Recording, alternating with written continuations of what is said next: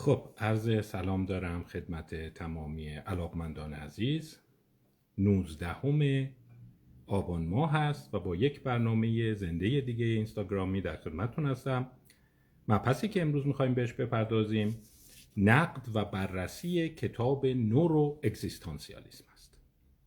فکر کنم چون خودم هم الان یه مقدار حتی احساس می‌کنم جلسه نسبتا سنگینی خواهد بود و امیدوارم بتونم جلسه رو خوب مدیریت کنم و به برخی اهداف از پینچ تعیین شده در بیان کتاب برسم.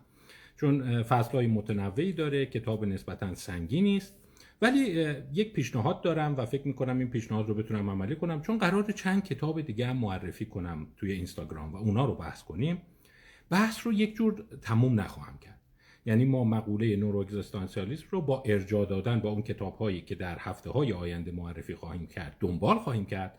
پس اگر احساس کردید که بحث بعضی جاها ناتمام موند و شما به اون نتیجه مطلوبتون نرسیدید امیدوارم اینجوری بتونم شما رو اقناع کنم. و چون بحث عمده ای که نورو اگزیستانسیالیسم داره حول و حوش مقوله معنا در زندگی هدف در زندگی و اراده آزاد میچرخه. و خودش می‌دونید این یک بحث جدیه. و خیلی از دوستان علاقمندان به این تاکید داشتند و به بنده پیشنهاد می‌دادند که ما یک مبحثی رو راجع به مقوله آزادی عمل اختیار جبر و اختیار ارائه بدیم. که خب می‌تونیم این رو یکی از درس های اون بدونیم جلسات اون بدونیم و این رو به صورت ادامه دار دنبال کنیم با چند کتاب دیگه که در انتهای اون امیدوارم یک پرسپکتیو یا یک دیدگاهی شما کسب بکنید از آنچه در علوم اعصاب معاصر علوم رفتاری و شناختی معاصر در مورد مقوله انتخاب و اراده آزاد وجود داره. فکر می‌کنم نکات جذاب و جالبی توش خواهد بود. خیلی هاش نوظهور بحث های جالبی هست و خیلی هم چالشیه و من فکر می‌کنم که به نوعی در واقع برای جامعه ما جامعه تحصیل کرده ها و افراد علاقمند به علوم رفتاری و شناختی هم به درد بخور باشه و قابل استفاده باشه. خب اگر موافقین بیایم بحث کتاب رو شروع کنیم. اسم کتاب هست Neuro Existentialism Meaning, Morals and Purpose in the Age of Neuroscience. معنا، اخلاق و هدف در عصر علوم اعصاب. کتاب فصل فصل هست و هر فصلش رو یک نفر نوشته و برخی از فصول رو توسط واقعا افراد برجسته حوزه علوم رفتاری و اعصاب نگاشته شده و 18 فصل داره. ویراستار اصلی اون گرگ کاروسو و اوون فلاناگان هست. این هر دو در واقع میشه گفت فیلسوفان معاصر هستند که نه تنها فیلسوفان بلکه در زمینه علوم رفتاری و علوم شناختی و علوم اعصاب صاحب نظر هستند مقالات متعددی دارند.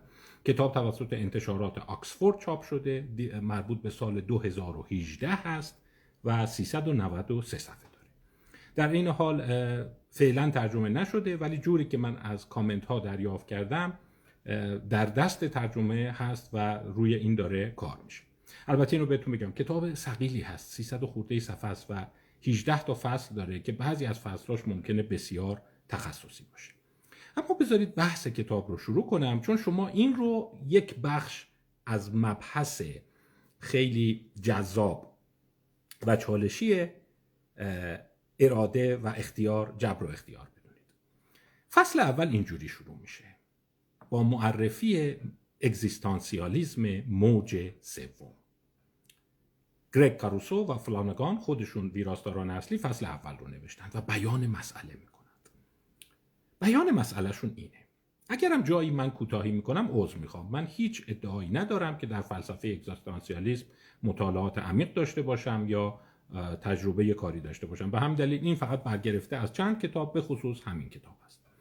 میگه در مقوله در واقع اگزیستانسیالیسم ما می‌تونیم سه تا موج پیدا بکنیم. موج اول افرادی مثل سورن کیرکگارد نیچه و داستایوفسکی در اون میدرخشند و تاکید اونها بر اینه که اگر جایگاه حاکمیت اکلزیاستیکال یا در واقع حاکمیت کلیسایی مذهبی در زندگی انسان کم رنگ بشه اون موقع ما چگونه می‌تونیم اخلاق رو توجیه کنیم؟ چگونه می‌تونیم هدفمندی جهان رو توجیه کنیم؟ چگونه می‌توانیم بپذیریم که بعضی از امور مستقل از انسان توجیه دارند و ارزش دارند؟ ما چگونه با یک پوچگرایی بجنگیم؟ این موج اول. موج دوم رو اشاره می‌کنه که افراد برجسته مثل ژان پل سارت، سیمون دوبوار، آلبر کامو توی اون نقش برجسته دارند و این موج برگرفته از میشه گفت فجایع و جنایت های جنگ جهانی دوم هست که این بشر آزاد شده این بشری که در واقع ادعای حاکمیت بر جهان رو داره از ایجاد یک سیستم اخلاقی و هدفمند عاجزه و این همه جنایت میپرورانه و در واقع سرخوردگی که افراد از دولت شهرها داشتند از حاکمیت ها داشتند دولت ملت ها داشتند که شما می‌بینید ملت های خیلی برجسته و مشهور این گونه دست به فجایع می‌زنند و در واقع این احساس پیدا میشه که مثل اینکه این جهان بیمعناست و هدفی در آن نیست. پس وظیفه انسان این است که با انتخاب خود با اراده آزاد خود هدفی در زندگی خود بیابد. اساس انسان است و انسان باید هدف بیابد. خب این تقریبا موج دوم هست موج سوم رو این گونه اشاره می‌کنه. میگه خب شما گفتید که این انسان آزاد باید در این نیهلیزم در این پوچی هدف خودش را بیابد. ولی علوم اعصاب داره یه چیزهایی رو به ما نشون میده که خیلی خوشایندمون ممکنه نباشه. این انسان اونقدری که فکر می‌کنه آزاد نیست. در گزینش ها و انتخاب های خودش دست آزاد نداره. به نوعی مقهور فرایندهای شیمیایی مغزه. مغز او دیکته می‌کنه که چه کار بکنه. بخش زیادی از رفتار ما از حوزه انتخاب ما خارجه. به ژنتیک ما به شیمی مغز ما به وقایع کودکی ما به جبر ناخودآگاه ما وابسته است. اگر همچین موجودی باهاش مواجه هستیم این موجود چجوری می‌تونه معنا برای خودش در زندگی بتراشه؟ این اساس کتاب هست و از صاحب نظران مختلف می‌خواد که این رو به بحث بگذاره. اشاراتی تو همون فصل اول داره. مثلا اشاره داره که خب ببینید اگه اینجوری باشه دیگه مفهومی از اخلاق متعالی اخلاقی که نمی‌دونم مستقل از انسان هست و می‌تونه انسان اون رو دست یابه وجود نداره. تازه اون اخلاقی که انسان می‌خواد برای خودش تعریف کنه خیلیاش جبر تکاملی هست. به روانشناسی تکامل برمیگرده. به اون ناقل های شیمیایی توی مغزش برمیگرده. به این برمیگرده که این نورون ها چجور دارن شلیک می‌کنن چگونه دارن فایر می‌کنن و این در واقع چگونه می‌تونه یک معنی رو در این زندگی پیدا بکنه. اشاره داره که همچنین بیولوژی معاصر به ما نشون میده که گونه انسان همچین تفاوتی با گونه های دیگه نداره. یک همبستگی جدی بین او و بقیه موجودات وجود داره. این گونه مدت کوتاهی است که روی کره زمینه در مقایسه با حجم انبوهی که موجودات دیگه داشتن و انقراضش خیلی هم ناممکن نیست. یعنی ممکنه خیلی ساده گونه بشر با یک اشتباه با یک تغییر آب و هوا اینا این گونه از روی زمین از بین بره. پس فکر نکنید که این هدف جهان اینه که این گونه ادامه حیات بده. خب اینا همه بحثاییه که میگه در سالهای اخیر پررنگ شده. نظریه روانشناسی تکاملی نوروساینس یک اصطلاحی ادی نامیاس به کار می‌بره در فصل چهاردهم کتاب. نورو نچورالیزم نورو نچورالیزم این خلاصه روانشناسی علوم اعصاب روانپزشکی چهل سال اخیره. که میگه ذهن ما محصول فرایندهای زیستی و شناختی و نورونی مغز ماست. خب اگر این گونه است خیلی یعنی تقلیل پیدا می‌کنه ذهن به مقوله نورون ها خب این آیا باعث استراب وجودی نمیشه؟ با این باید چه بکنیم؟ ما چگونه اون موقع بیایم یک هدفی رو در زندگی خودمون بتراشیم؟ یا اصطلاح قشنگی که توماس نادل هوفر میگه توماس نادل هوفر میگه threat of shrinking agency. The threat of shrinking agency. میگه علوم اعصاب تو چهل سال اخیر اگه ببینی خلاصه کارش چی بوده؟ روانشناسی اجتماعی روانشناسی بیولوژیک. اینیه که این عاملیت انسان قدرت تصمیم گیری انسان و سهم انسان از تصمیم گیری مرتبا داره کوچیک و کوچیکتر میشه. تهدید عاملیت در واقع تحلیل رونده کوچک شونده threat of shrinking agency. خب با این باید چه کار بکنیم و ببینیم تو این کتاب چه چیزهایی رو پیشنهاد میده. خب همینم بهتون بگم این ممکنه برای شما یک مقدار استراب وجودی ایجاد کنه. ممکنه شما حس کنید که خب آره سوالای جالبیه. ما قبلا خیلی روانپزشکی رومانتیک بود. خیلی عشقگونه به جهان نگاه می‌کرد ولی الان خیلی تقلیل گرا شده. خیلی بیولوژیک شده. خب اگه اینجوری باشه این چیزهایی که میگیم مثلا زیبایی هایی که ما در جهان می‌بینیم حرکت های قشنگی که بعضی انسان ها دارن در مقابل اون سرزنش هایی که باید از بعضی ها بکنیم به خاطر زیر پا گذاشتن اخلاق خیلی بیمعنی میشه دیگه. مثلا بخشش میشه ژنتیک بخشش میشه یه سری مدارها میشه هیپوکامپ میشه آمیگدال میشه هسته های قاعده ای میشه کودیت و اینا هستن که اینا رو تعیین می‌کنن دیگه. پس اون جنبه متعالی رو ما چیکار کنیم؟ خب اینم بهتون بگم یه زن نامیدتون بکنم. کتاب تا آخرش جواب همچین قاطعی نمیده فقط به بیان دیدگاه می‌پردازه. ولی گفتم شعار ما سیاست ما در این جلسات اینه که بیایم پیچیده سازی کنیم بگیم به این راحتی که فکر می‌کنید نیست به عمق بریم و سعی کنیم درک عمیقتری از قضیه پیدا بکنیم. قبل از اینکه به بحث در مورد فصلهاش بپردازم اجازه بدید یک پاراگرافی رو که ترجمه کردم از بیان مقدمه کتاب براتون بخونم. نورو اگزیستانسیالیسم پدیده است که هنگامی که علم که از علم روحانی و علم و نفس در واقع گایستس ویسنشافتن به مرحله می رسیم که سرانجام و آگاهانه عنصر گایست یعنی اون روح رو از آن خارج می‌کنیم و در واقع به باوری می رسیم که نباید افسانه دکارتی روح در ماشین گوست این ماشین را جدی بگیریم. چون می‌دونید داستان این گونه بود که وقتی بیولوژی رشد کرد وقتی در واقع نظریه تکامل مطرح شد همه این حس رو کردن که خب آره انسان هم شبیه موجودات دیگه است محصول فرایندهای بیولوژیکیه. حتی کلیسا هم 1950 پذیرفت که نظریه تکامل رو می‌تونم قبول کنم با یک استثنا که بپذیریم هوموساپینز جنبه ای داره به نام ذهن که این ذهن اصطلاحا پرایم موور unmoved هست. پرایم موور unmoved. یعنی این ذهن فعال مایشاه. این ذهن از قوانین و جبر زیستی پیروی نمی‌کنه. هر کاری دلش بخواد می‌تونه بکنه. در بین انتخابهاش آزاده و از قوانین علی و معلولی پیروی نمی‌کنه. پرایم موور unmoved. و در واقع تو این مقدمه داره میگه که خب علوم اعصاب داره به این نتیجه می‌رسه که اونقدی هم که ما فکر می‌کنیم پرایم موور آن موو نیست. قانونمنده. اینم از قوانین زیستی پیروی می‌کنه. اینو چجور توجه کنیم؟ و این گونه هست باید چگونه معنا هدف اخلاق و خوشبختی رو تعریف کنیم؟ باید چه کار بکنیم؟ فکر می‌کنم کتاب قشنگیه. و می‌دونید یکی از واقعا لذت های زندگی اینه که شما بشینی و دیدگاه و افکار ذهنهای شفاف ذهنهای نیرومند رو گوش بدی و نگاه کنی. ببینی نظرشون چیه چی میگن و بعد شروع کنیم تعمل کردن. بیطرفانه نگاه کنیم و ببینیم کی چه حرفی رو می‌زنه. اگر دوست دارین کتاب رو بخونین من یه ترتیبی به شما پیشنهاد میدم. بعضی فصلاش یه ذره آدم رو گیج می‌کنه. من فکر می‌کنم بعد از اینکه فصل یک رو خوندید بیاین برین فصل دوازده رو بخونیم. فصل دوازده رو مایکل گازانیگا نوشته. مایکل گازانیگا بحث رو اینجوری شروع می‌کنه. میگه یه بخشی از این نورو اگزیستانسیالیزم از این نورو ناتورالیزم از این شبه ها از این نگرانی هایی که من الان خدمتتون گفتم برمیگرده به آزمایش هایی که خود مایکل گازانیگا انجام داده و همراه با راجر اسپری. راجر اسپری می‌دونید برنده جایزه نوبل هست. به خاطر این کارهای خیلی شگفتانگیزی که انجام داده. و فصل دوازده یک خلاصه و جمعبندی از کارهای مایکل گازانیگا شما می‌دونید گازانیگا یکی از واقعا نوروساینتیست های بسیار برجسته است.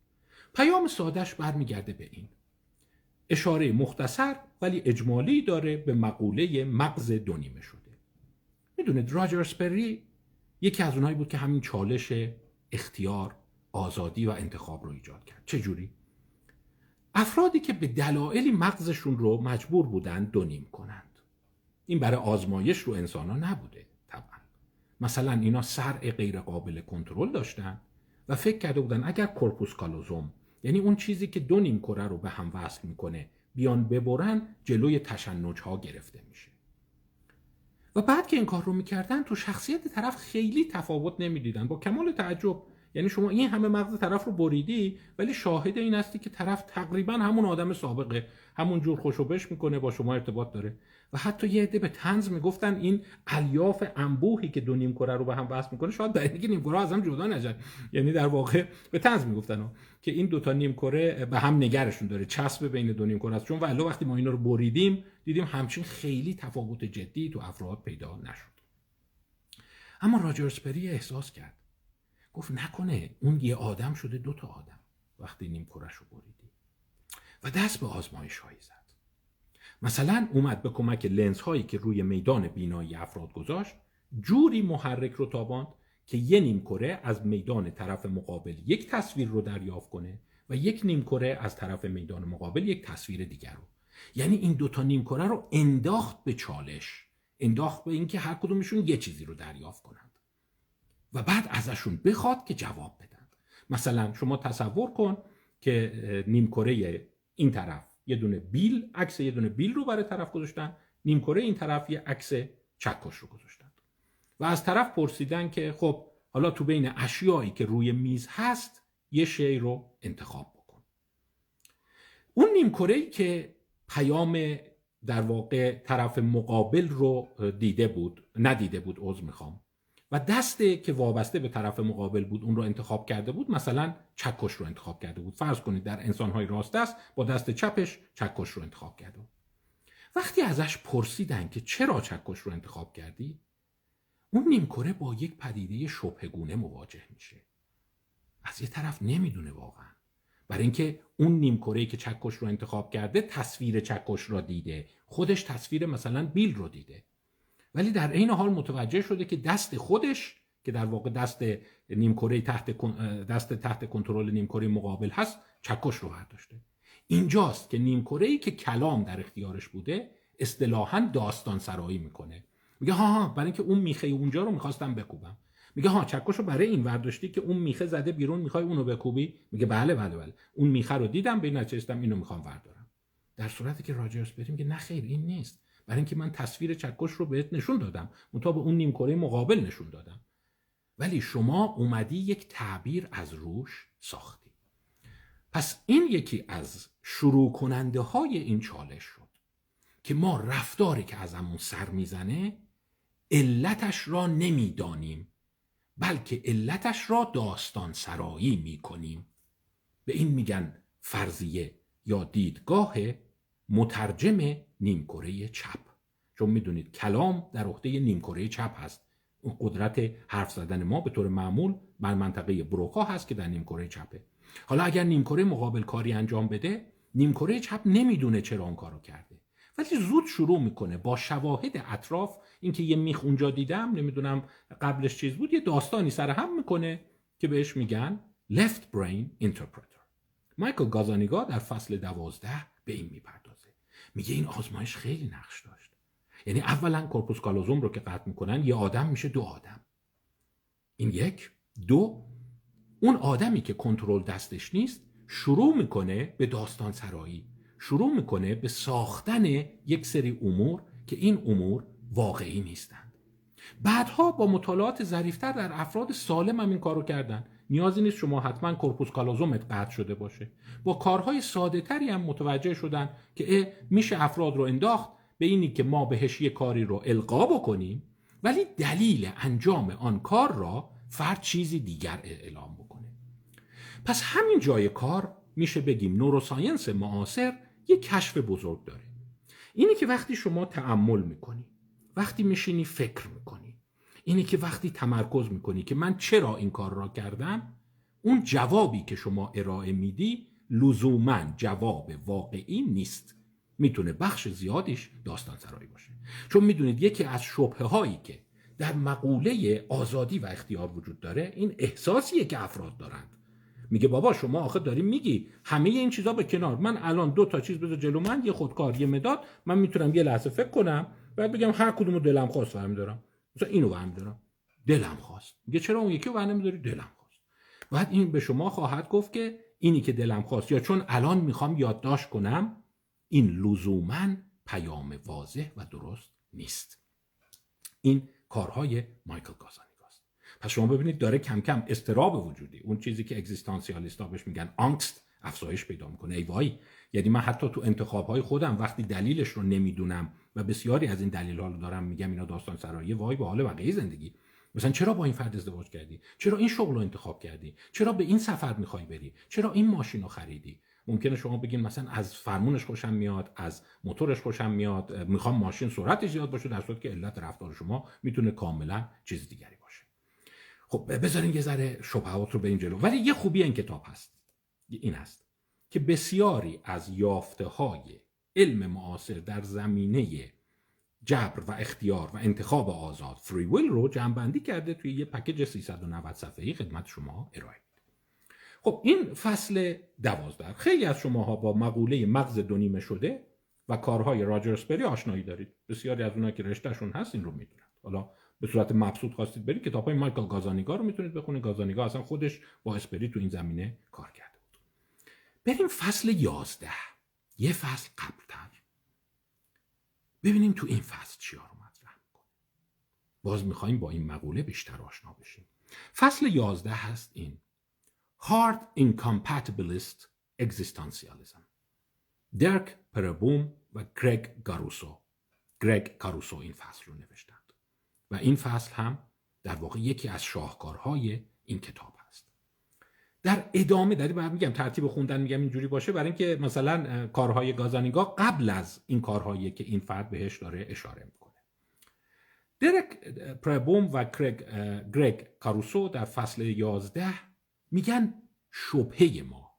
در مقابل این مقوله ای که به ظاهر خیلی ساده می‌رسه. چون ببینید بزرگترین استدلال یا بزرگترین حرفی که تو مقوله اختیار و اراده آزاد زده میشه اینه که خب من احساسمو چی میگم؟ خب من الان می‌تونم این ور نگاه کنم می‌تونم این ور نگاه کنم. این دارم حس رو می‌کنم. ولی نوروساینس به این چه خواهد گفت؟ یه هشدارم اینجا بهتون بگم. یه ذره سریع قضاوت نکنید چون می‌دونم این از اون بحثایی که سریع شما میپرید وسط. مثلا ذهنتون میپره. اونم دست خودتون نیست. داریم مثلا صحبت می‌کنیم خیلی دست خودتون نیست. و اونم اینه که مثلا ممکنه حس کنید خب اگه اینجوری باشه که خیلی فاجعه است. اگه اینجوری باشه من الان قمه ور میدارم دو نفر رو می‌زنم میگم دست خودم نیست. خواهیم دید نه داستان به این سادگی نیست. و این آدمایی که این حرفا رو می‌زنن فکرشون اینقدر سطحی نیست. یه بحث های خیلی جدی مطرح کردن که تصمیم نهایی رو به عهده خودتون می‌ذارن ولی می‌خوایم بریم تو عمق. تو این فصل این دو نویسنده برجسته چی میگن؟ اینم بهتون میگم. درک برابوم چند کتاب در مورد اراده آزاد داره. گرگ کاروسو هم با کارهاش بیشتر آشنا خواهیم شد. من چند تا کتاب اینجا معرفی خواهیم کرد. و این کتاب هایی که اینجا من تهیه کردم یک لیست مطالعه بایدی است. یعنی اگر شما می‌خواید در زمینه مقوله انتخاب و اراده آزاد مطالعه کنید باید این کتاب ها رو حتما بخونی. همش هم خوشبختانه تو این سایت های ای بوک موجوده. چون این خیلی سوال می‌کنن کتاب رو از کجا میشه که می‌تونید از ای بوک تو ایران تهیه کنید بحث رو اینجوری شروع می‌کنه. میگه چند پدیده به شکلگیری این اگزیستانسیالیزم مدرن و این چالش دامن زد. سه نفر از آزمایش هاشون نام می‌بره. و همچنین از سه پدیده نام می‌بره. این سه آزمایش چیا سه نفر کیا هستند؟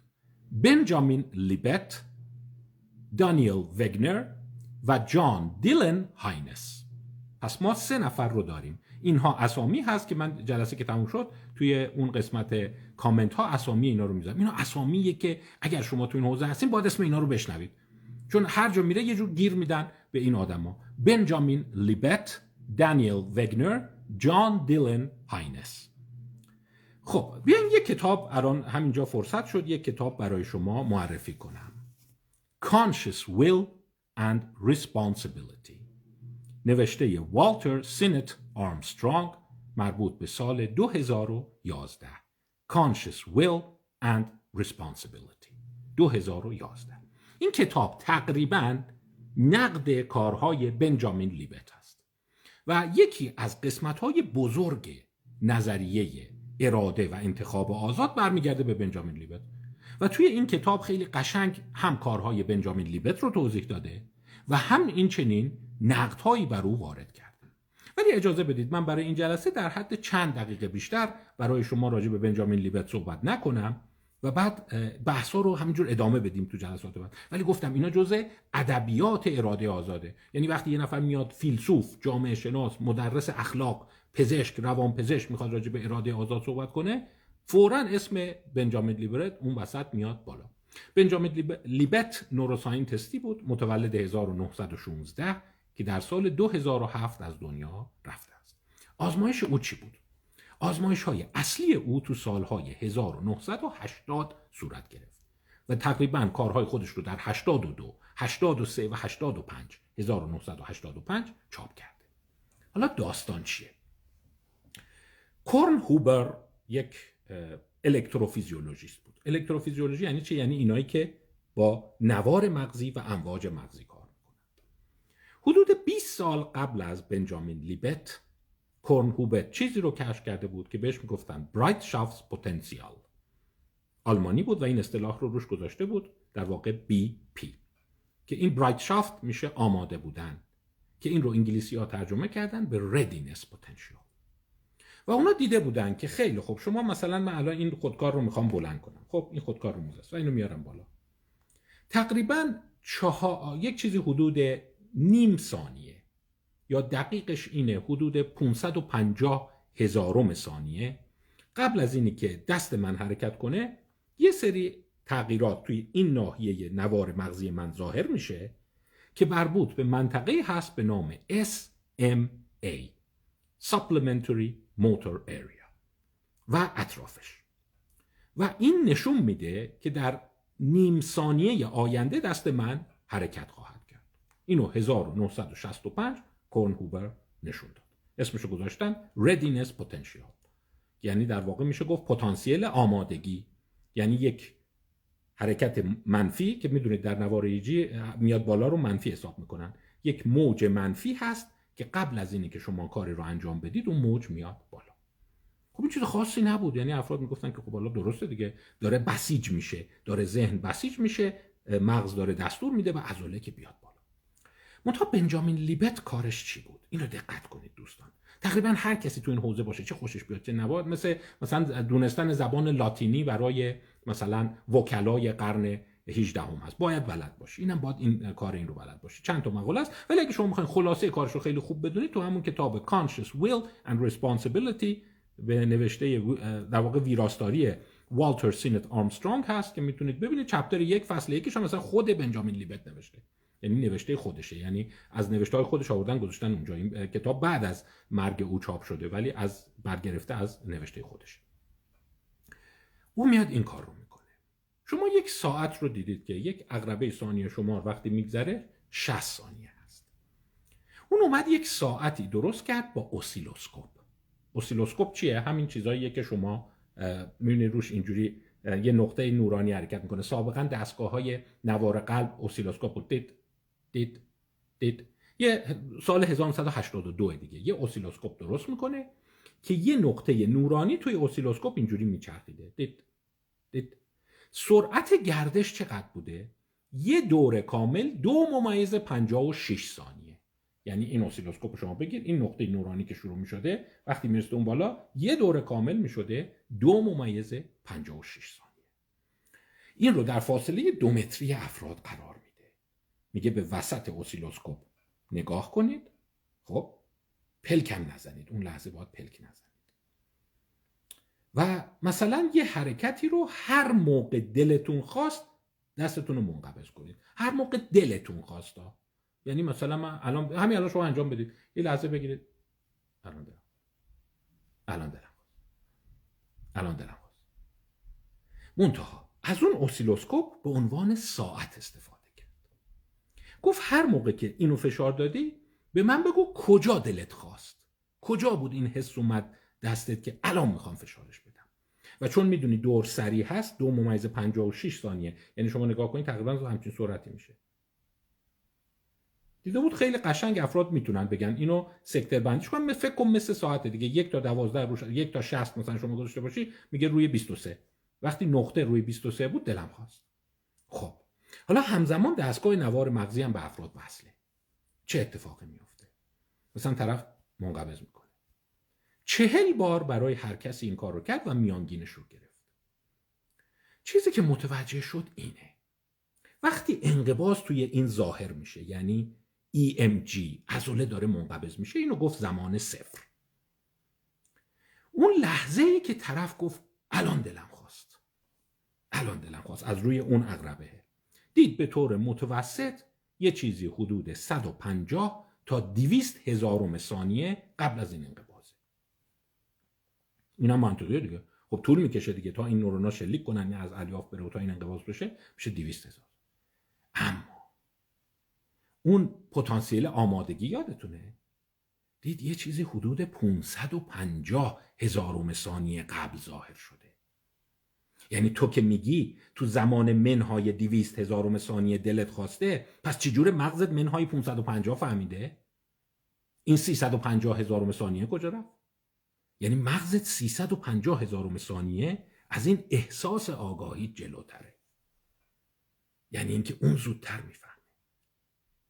پس اینجا یه سوالاتی پیدا شد. خداگاهی من ذهن من اون موقع محصول مغز منه. و اون وقتی تصمیم گرفته من هنوز تصمیمم رو اعلام نکردم. پس نکنه اینجوری. ببین بحث رو تموم شده ندونید این تیکاش هم نبرید. بعضیا می‌برن لطف می‌کنن. ممنون ازشون. ولی این انتخابی نبرید. که داره میگه ببین پس همه اینا مغزه. یعنی مغز شما اونجا یه فایل می‌کنه شلیک می‌کنه. ذهن شما بعدا رونوشت دریافت می‌کنه به فاصله 300 هزارم ثانیه و اون لحظه خیال می‌کنه خودش انتخاب کرده. یکی دیگه براش انتخاب کرده خیال می‌کنه انتخاب خودشه. از کجا میگیم یکی دیگه انتخاب کرده؟ برای اینکه 350 هزار ثانیه زودتر اون اعلام کرده. پس انتخاب اون زودتر بوده دیگه. مثل اینکه شما بگید مثلا من دارم یکی انتخاب می‌کنم تو انتخابات به این رأی دادم این انتخاب شد ولی بگن که سه روز قبل یکی دیگه می‌دونسته اونه. خب پس معلومه اون انتخاب کرده نشون پس این داستان مغز هم اینجوری میشه. که این لحظه ای که انقباز رو ایجاد می‌کنه دیویست هزارم ثانیه قبل از انقباز من حس می‌کنم. به فرمان من منقبض شو در صورتی که مغز یک پوزخند به شما می‌زنه 550 هزار ثانیه من قبلا دستور رو صادر کردم. این میشه اساس کارهای بنجامین لیبت. و هنوز که هنوزه. این 1983 چاپ میشه. تو چند مقاله 1985 چاپ می‌کنه. هنوز که هنوزه. تا شما بحث رو شروع می‌کنی اسم بنجامین لیبت میاد. بنجامین لیبت البته بذارید یک قسمتی رو ازش ترجمه کردم براتون بخونم. خب اینجوری شما باید فکر کنید که بنجامین لیبت یک جبرگراست دیگه و اون گونه که گفتم نورو ناتورالیسته یعنی معتقد ذهن محصول جبرگونه بیولوژی مغزه. اون اصطلاحی که گفتیم ادی نامیاس به کار برده تو فصل چهاردهم نورو ناتورالیست اما این گونه نیست. بنجامین لیبت طرفدار اراده آزاده چرا؟ این پاراگراف ازش بخونیم. نظریه‌ای که پدیده اراده آزاد را خیالی دانسته و ارزش و اعتبار آن را انکار می کند در مقایسه با نظریه‌ای که این پدیده را میپذیرد و با آن تطابق پیدا می کند جذابیت کمتری دارد. به عبارت دیگه بنجامین لیبت با وجودی که خودش خالق این آزمایش بود که دستاویز اصلی انکار کنندگان اراده آزاد در انسان هستند خودش به اراده آزاد معتقد بود.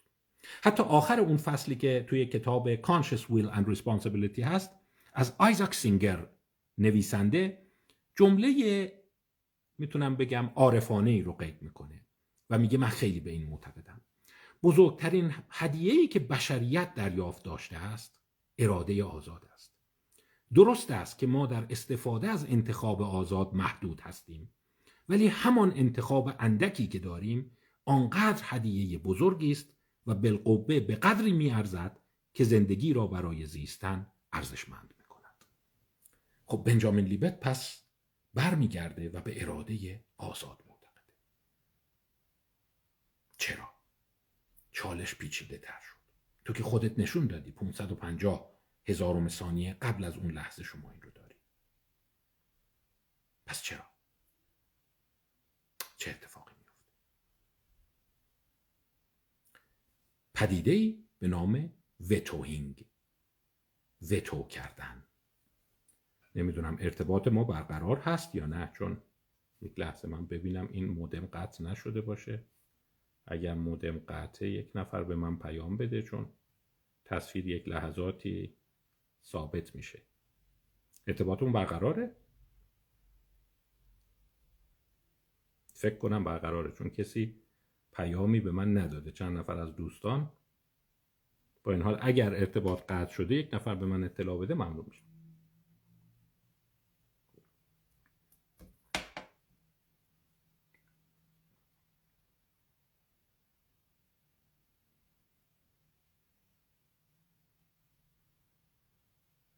خب فکر کنم ایرادی نیست دارم بله بسیار. خب فعلا خبر منفی اما چرا بنجامین لیبت این مسئله رو مطرح می‌کنه؟ پدیده ای به نام وتوینگ این رو هم یادداشت کنید. من این بهتون بگم که من امروز چند اصطلاح براتون روی کاغذ نوشتم و اصرار دارم که این اصطلاح رو در واقع شما بدونید. اصطلاحاتی هست که بایستی بدونید. خب می‌بینم از علاقمندان دو نفر به این پیام دادن که هستم. خیلی ممنون. پس ادامه میدیم. خیالم راحت شد. در واقع این اصطلاح یکیش پدیده وتوینگه. وتوینگ چیه؟ بنجامین لیبت یه چیز جالب دیده بود. که اون لحظه ای که شما پتانسیل آمادگی ظهور کرده یعنی 550 هزارم ثانیه قبل از عمل. تا دیویست میلی سکند اگر نزدیک بشه هنوز دیویست هزار ثانیه مونده طرف می‌تونه اون فکر رو وتو کنه. یعنی این انقباز داره میاد ناخداگاه یا مغز بی پی یا اون 550 هم رو رسم کرده میاد بالا و طرف می‌خواد منقبض بشه ولی طرف جلوشو می‌گیره. و این نکته جالبه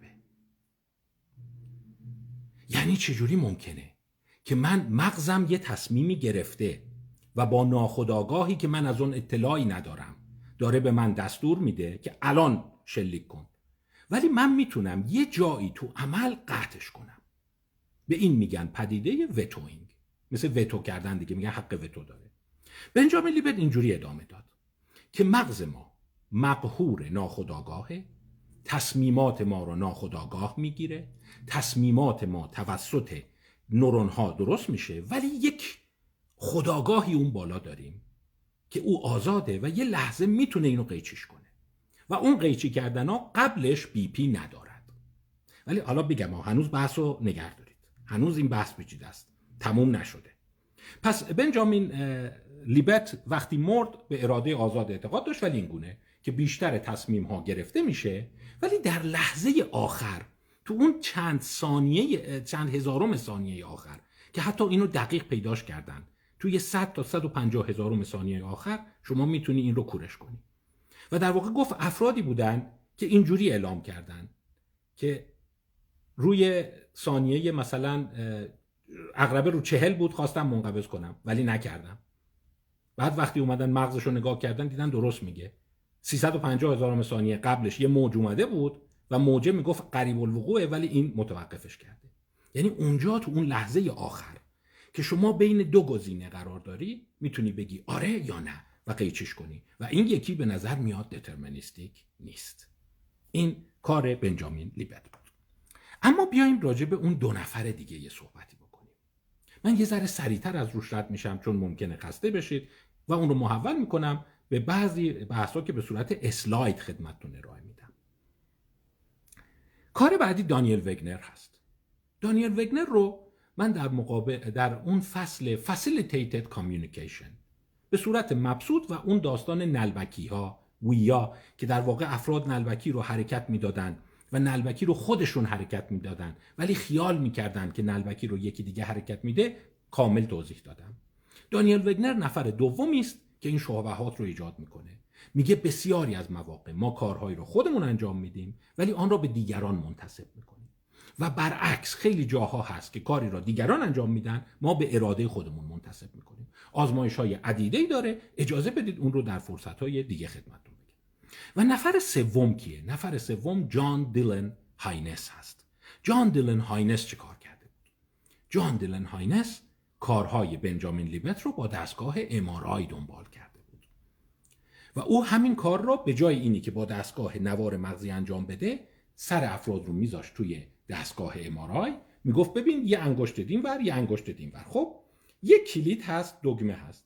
هر موقع خواستی به انتخاب خودت. نمیگیم کدومش. با اراده و اختیار خودت یا اینو فشار بده یا اینو فشار بده.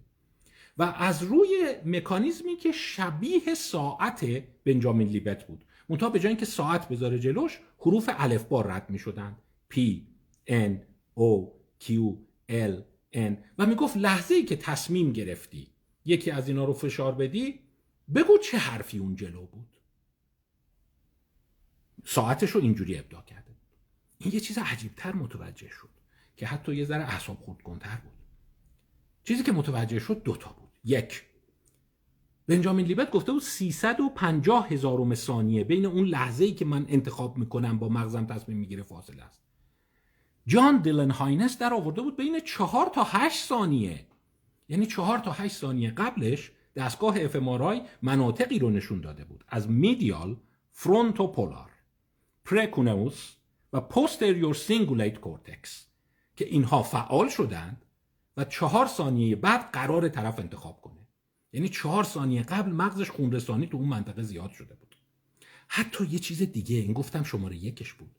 شماره دوش چی بود؟ شماره دوش این بود که با یک تقریب نه خیلی شاهکار. چون ببین این می‌تونه پنجا پنجا باشه دیگه. پنجا پنجا دیده بود شست چهل چهار تا هشت ثانیه قبل اون نوا... تصویرسازی مغزی امارایش به شما خواهد گفت کدام طرف خواهد بود. یعنی نه تنها انتخابش رو حدس می‌زنه کیه حدس می‌زنه این راستیه رو انتخاب خواهد کرد یا چپیه رو. پس یعنی اگه اینجوری باشه یه گفتن wow ذهنیت ما چهار تا هشت ثانیه اصلا از مغزمون عقبه. یعنی اون زیر داره فعل و انفعالات شیمیایی صورت می‌گیره و بعد رونوشت با 4 تا 8 ثانیه تاخیر به ما می‌رسه که ببین تو انتخاب کردی یا کار خودت بود من بودم این کارو کردم آره من انتخاب کردم دسته که نه انتخاب سلول های firing مغز حالا اگر بخواید اسم مقالات این فرد هم این هست. مقاله هست Unconscious Determinants of Free Decision in Human Brain. تو ژورنال Nature Neuroscience چاپ کرده. 2008 جان دیلن هاینه یه عده گفتن خیلی خوب. این که میگی اینو فشار بدی شاید این به سیستم موتور هست. یا اصلا کاملا موتور رو ورداریم. ذهنیش کنیم. یعنی شما این جلو میشینی یه سری عدد میاد جلو. می‌تونید دو کار بکنی. این دوتا عددی که میاد رو یا با هم جمع بزنی یا تفریق کنی. یعنی انتخابت این نیست که دست چپ رو فشار بده یا دست راست رو فشار بده. انتخابت اینو هر سری دلت خواست جمع بزن یا تفریق و اون بالا هم که حروف میاد بگو کی به این نتیجه رسیدی که الان می‌خوام جمع بزنم اینا رو. این اعدادی که داره جلو چشم میاد. مقاله شد Predicting Free Choice for Abstract Intentions. جان دیلن هاینس Proceedings of the National Academy of Science 2013 دید هیچ فرقی نداره. پس فقط انتخاب موتور نیست. هر گونه فعالیت ذهنی مثل این که چهار تا هشت ثانیه قبل مغزی تغییراتی پیدا می‌کنه و بعد شما احساس آگاه می‌کنی که الان انتخاب کردم. یعنی مثل این که عقبی از دنیا بابا قبلا تصمیم رو برات گرفتن. قبلا بهت گفتن که چجور انتخاب کنی. این جمله رو یه لحظه تو ذهنتون نگه دارید. قبلا تصمیم رو برات گرفتن. خودت خیال می‌کنی تصمیم به این یه ذره فکر اینو نگه میدارید. اگر یادداشت کنید نمی‌خوام مطلق سیاسی بگم و قبلا تصمیم رو برات گرفتن خیال می‌کنی الان خودت داری انتخاب می‌کنی. قبلا برات انتخاب کردن مغزت انتخاب کرده. این به یک روی کردی می‌رسه که در واقع paternalistic libertarianism. راجع به این امروز صحبت خواهم کرد. مبسوط بیشتر صحبت خواهم کرد که یک جهتی از فیلسوفان دارن به این نتیجه می‌رسند که کنترل جهان یعنی انسان به مرحله می‌رسه که در واقع پدیده در رو شکل می‌گیره به نام پاترنالیستیک لیبرتاریانیزم بمونید همین امروز به این برخواهم گشت تو همین جلسه و روزهای دیگه بیشتر صحبت خواهم کرد. و در واقع اون چیزی که هست اینه که در همین آزمایش اونم متوجه شد که چپ یا راست رو می‌خوای انتخاب بکنی بازم ماشین چهار تا 8 ثانیه قبل چپ راراش رو می‌تونه انتخاب بکنه. اینه که می‌خوای تفریق کنی یا می‌خوای جمع بزنی رو هم مشخص می‌کنه حالا اینا رو باید چیکار کنیم؟ اگه اینجوری هست ما چگونه هستیم؟ پس ببینید نوروساینس جدید اون چند نفر این رو به ما میگند اینی که ما یه انتخاب داریم و به صورت درونی این حس رو داریم که این کار خودمون بود. من بودم این کار رو انجام دادم. این خیلی بها نداره. توش خطا زیاده. دانیل وگنر این رو میگه. چه از نظر زمانی چه از نظر انتصاب مالکیت. یعنی من خیال می‌کنم کار خودم بوده یکی دیگه بوده و برعکس. چون توی اون facilitated communication که من براتون گذاشتم دیدید که وقتی این نلبکی حرکت می‌کنه چون دو نفر با هم حرکت میدن هر کسی فکر می‌کنه یک کس دیگه ای داره اونو حرکت میده یا یک روحی از بیرون داره اینو حرکت میده در صورتی که خودش داره حرکت میده. و این آزمایش های لیبت و جان دیلن هاینس هم همین مطلب رو داره تکرار خب در فصل 11 هم میگه این یکی از چالش های ماست. ما باید اینو توضیح بدیم.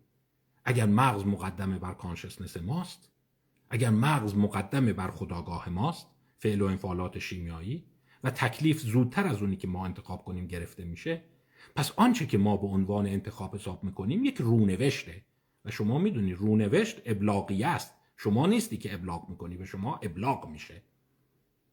اینو باید چیکار کنیم؟ گرگ کاروسو و درک پربروم سه مسئله دیگر رو هم مطرح می‌کنند. پس این رو هم تو لیستمون می‌نویسیم. به نظر من اجازه بفرمایید. این کارهای بنجامین لیبت قشنگه. ولی فراموش نکنید اینا می‌تونه خطا باشه می‌تونه بعدا یه مکانیزمی کشف بشه که او حواسمون به این نکته نبود. مثلا این تاخیر مال اینه یا این تصویرسازی مال اینه چون که اعتراضایی هم بهش شده. میگه گاهی اوقات ممکن اصلا این تمرکز و توجه برانگیختگی طرف چون برانگیخته شده احساس کرده خب الان دوست دارم این کارو بکنم. ولی در عمل این بوده. مضاف بر اینی که اون vetoing هم توش هست. اون vetoing تو ذهنتون باشه. اون vetoing رو هنوز نتونست حلش کنند. که خب عجیبه تصمیم اون یکی دیگه می‌گیره ولی شما می‌تونه قیچیش کنی. و اونی که می‌تونه قیچیش کنه قبلش دیگه BP یا RP readiness potential آمادگی نداره.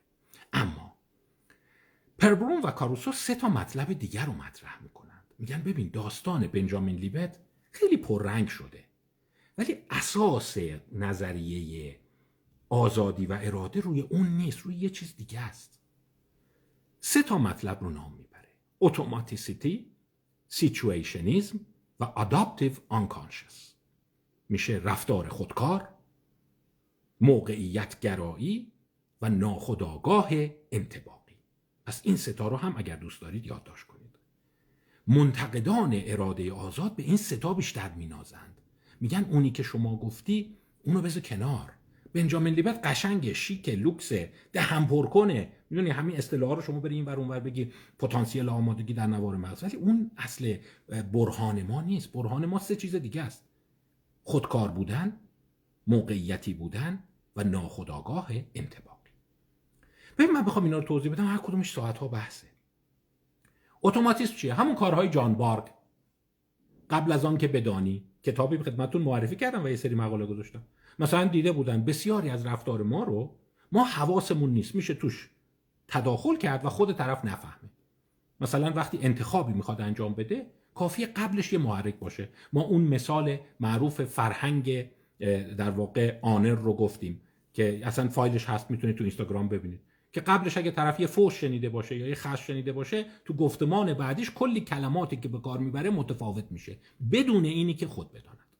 خب پس اتوماتیسم اساسش اینه که میگه روانشناسی اجتماعی کشف مهم کرد.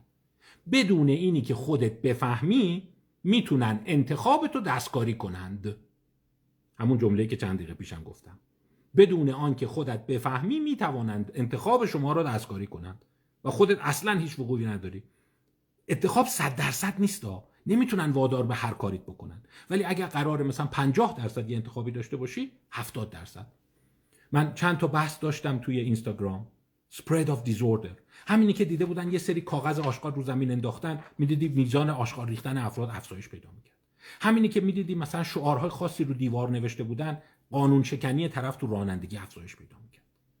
پس این میگه بسیاری از رفتار ما از بیرون تحت تاثیره ولی ما خیال می‌کنیم حاکم مطلق هستیم. اون اصطلاحی که فروید به کار می‌بره. ما فکر می‌کنیم در این خانه صاحب خانه ایم در صورتی که تصمیم ما جای دیگه گرفته میشه. پس این شد شبهه دیگه. سیچویشنیسم چی میگه؟ اون مبحث از اورشلیم تا عریها را ببینید. همون سامری نیکوکار براتون که خیلی از رفتار ما وابسته به موقعیته. ولی ما فکر می‌کنیم برخواسته از درون ماست. مثالی رو دیدین که گفتیم بسان همون سامری نیکوکار. یه مبحث هست یه فایل کوتاه حتما اون رو گوش بدید. اون از شاهکارهای روانشناسی کلاسیک است که افراد وقتی از یک اداره داشتن به یه اداره دیگه می‌رفتن خواسته بودن ببینن کی میاد به اون کسی که یه اون سر راه هست اون بی خانمان سر راه کمک کنه. دیده بودن بیشترین متغیری که مشخص می‌کنه به اون افتاده دم در کمک می‌کنند و بهش خیرات میرسونند شخصیت افراد نیست باورهاشون نیست درسی که چند دقیقه قبل گرفتن نیست صرفا اینه که چقدر عجله دارن.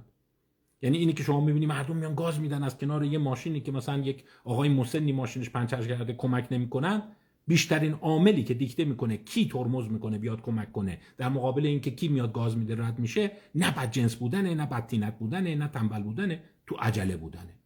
اون کسی که کمتر عجله داره احتمال بیشتری. و این خیلی بیشتر پیش بینی می‌کنه تا تست های شخصیتی. این شد مقوله مشهور در واقع از اورشلیم تا عریها که شروع فرایندی بود که در روانشناسی اجتماعی داریم به نام سیچویشنیسم. یعنی پیام سادش اینه. رفتار ما رو بیش از آن که خیال کنی محیط ما دیکته می‌کند. ولی خودت خیال می‌کنی خودت انتخاب کردی. حالا این محیط همه چی هست. محیط اطرافت حرفی که دیگران می‌زنند کلام دیگران هست جالبه تو فصل هفتم هم جسی پرینز میگه اکزیستانسیالیست های نسل دوم به این قضیه متوجه بودند. به خصوص سیمون دوبوار و مرلوپونتی رو نام می‌بره. میگه اونا از پدیده نام میبردن به نام sedimentation رسوب. اون رسوباتی که ما از قبل داریم خودمون حواسمون نیست ولی اونا دیکته می‌کنه انتخاب ما رو. نه اون لحظه که من الان آزادم می‌خوام اینو انتخاب کنم یا اینو انتخاب کنم. یعنی این از اون پشت این اتفاق رو داره. خب این فصل یازده بود که این اعتراض ها رو مطرح کرد و بیان مسئله کرد. اوه وقت ما هم داره خیلی سریع میگذره باید یه مقدار تندتر حرکت کنیم. خب پس ببینیم دیگه چه چیزهایی هست. خب تا اینجای کار به نظر میاد خلاصه ای که ما داریم اینه که بسیاری از انتخاب های ما از بیرون صورت می‌گیره. بسیاری از انتخاب های ما از بیولوژی مغز ما انتخاب میشه. ولی اون وتو بنجامین لیبت که جان دیلن هاینس توش مونده بود هم هنوز هست. یعنی گیره اونجاست. من یه مبحثی رو خدمتتون مطرح کردم. یه مبحث که نه یه دو تا عکس بود. آیشمن رو مقایسه کرده بودیم با شتوفنبرگ کلاوس فیلیپ شتوفنبرگ. و گفتیم که آیشمن بر اساس موقعیت گرایی بر اساس شرایط حرکت می‌کرد. ولی اشتوفنبرگ یک استثناء بود. سوالی که اینهایی که اراده آزاد رو مطرح می‌کنند اینه اون استثناء چجوری ایجاد میشه؟ آیا اون استثناء هم خود محصول عوامل محیطی و ناخداگاه و ناشناخته بیرونی است؟ یا در لحظه نهایی در اون لحظه ای که همه سهم این عناصر رو بذار کنار اونگونه که نادل هوفر میگه. میگه تهدید عاملیت تحلیل رونده. یعنی دیگه همه اختیارات من رفت. اینو که گفتی محیطه. اینو که گفتی ژنتیکه. اینو که گفتی پیام های پنهان محیطه. آیا در لحظه آخر اون وتو کردنه کاملا دست خودمونه؟ آیا دیویست هزارم ثانیه مونده می‌تونی یه لحظه عوض شی و جلو بگیری؟ اینجا به نظر میاد بیشتر افرادی که دارن بحث می‌کنن بحثشون به اینجاست. و الا. اون حالت ساده لوحانه ما یک حالت دترمینیزم ساده لوحانه داریم که باید بگم جسارتا کریک پیرو اونه. کریک برنده جایزه نوبل هست کاشف DNA هست ولی اون Astonishing Hypothesis کتاب مشهورش خیلی کودکانه نگاه می‌کنه و اینجوره میگه. میگه شما خیال می‌کنی تصمیمات رو می‌تونی بگیری شما خیال می‌کنی قدرت اراده داری. نه نداری. همه اینا برمیگرده به ژنتیک شما.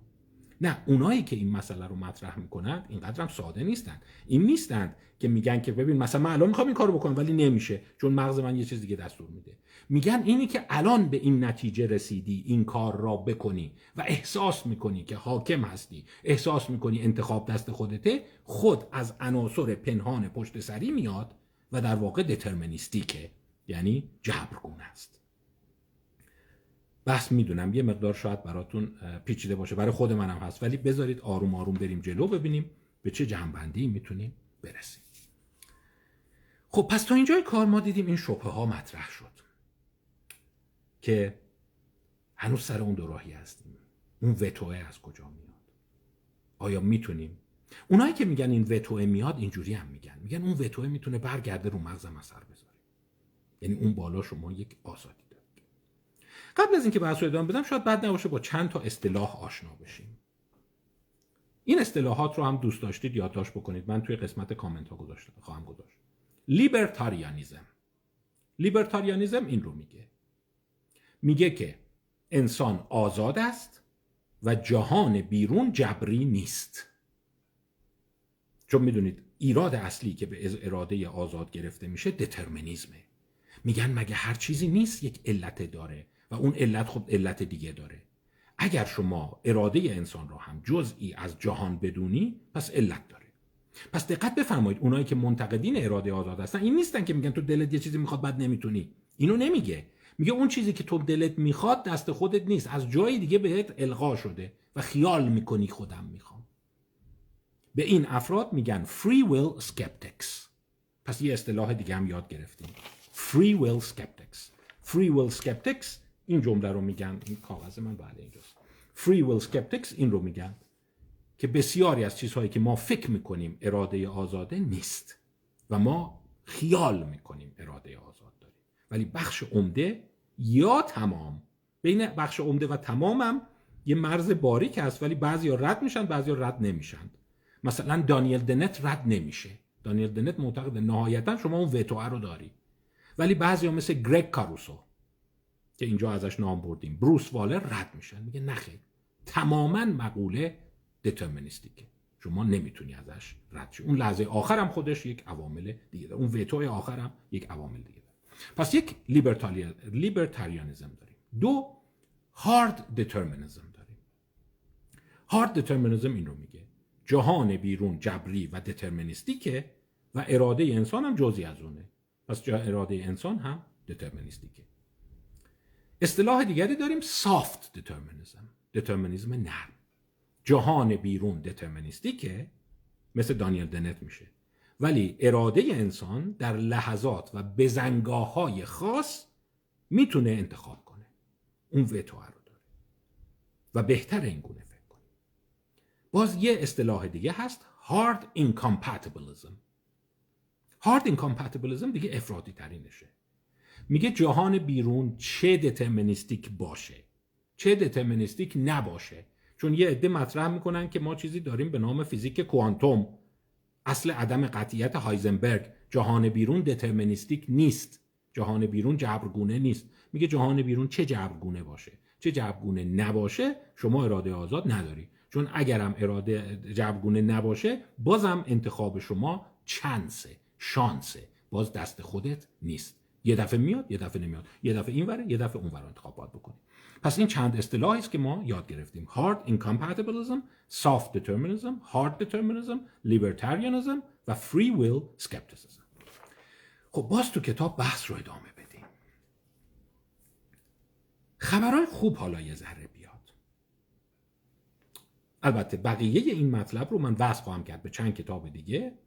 و یه ذره شاید هم بگین حالا داره بازارگرمی می‌کنه برای لایواش ولی می‌خوام مطلب ناتمام بمونه که ادامهش رو تو بحث‌های دیگه بکشیم. چون تا اینجای کار ممکنه بعضی بگن خب نفهمیدیم شواهد به نفع این وره به نفع اون وره. یا خود شما از من سوال می‌کنن که مثلا خودت چی از هارد دترمینیسم سافت دترمینیسم سافت دترمینیسم گفتم اون وتو رو معتقده. اسکپتیسیسم کدومش رو داری؟ به چند تا پژوهش دیگه نگاه کنیم. فصل 15 توماس نادل هوفر نوشته.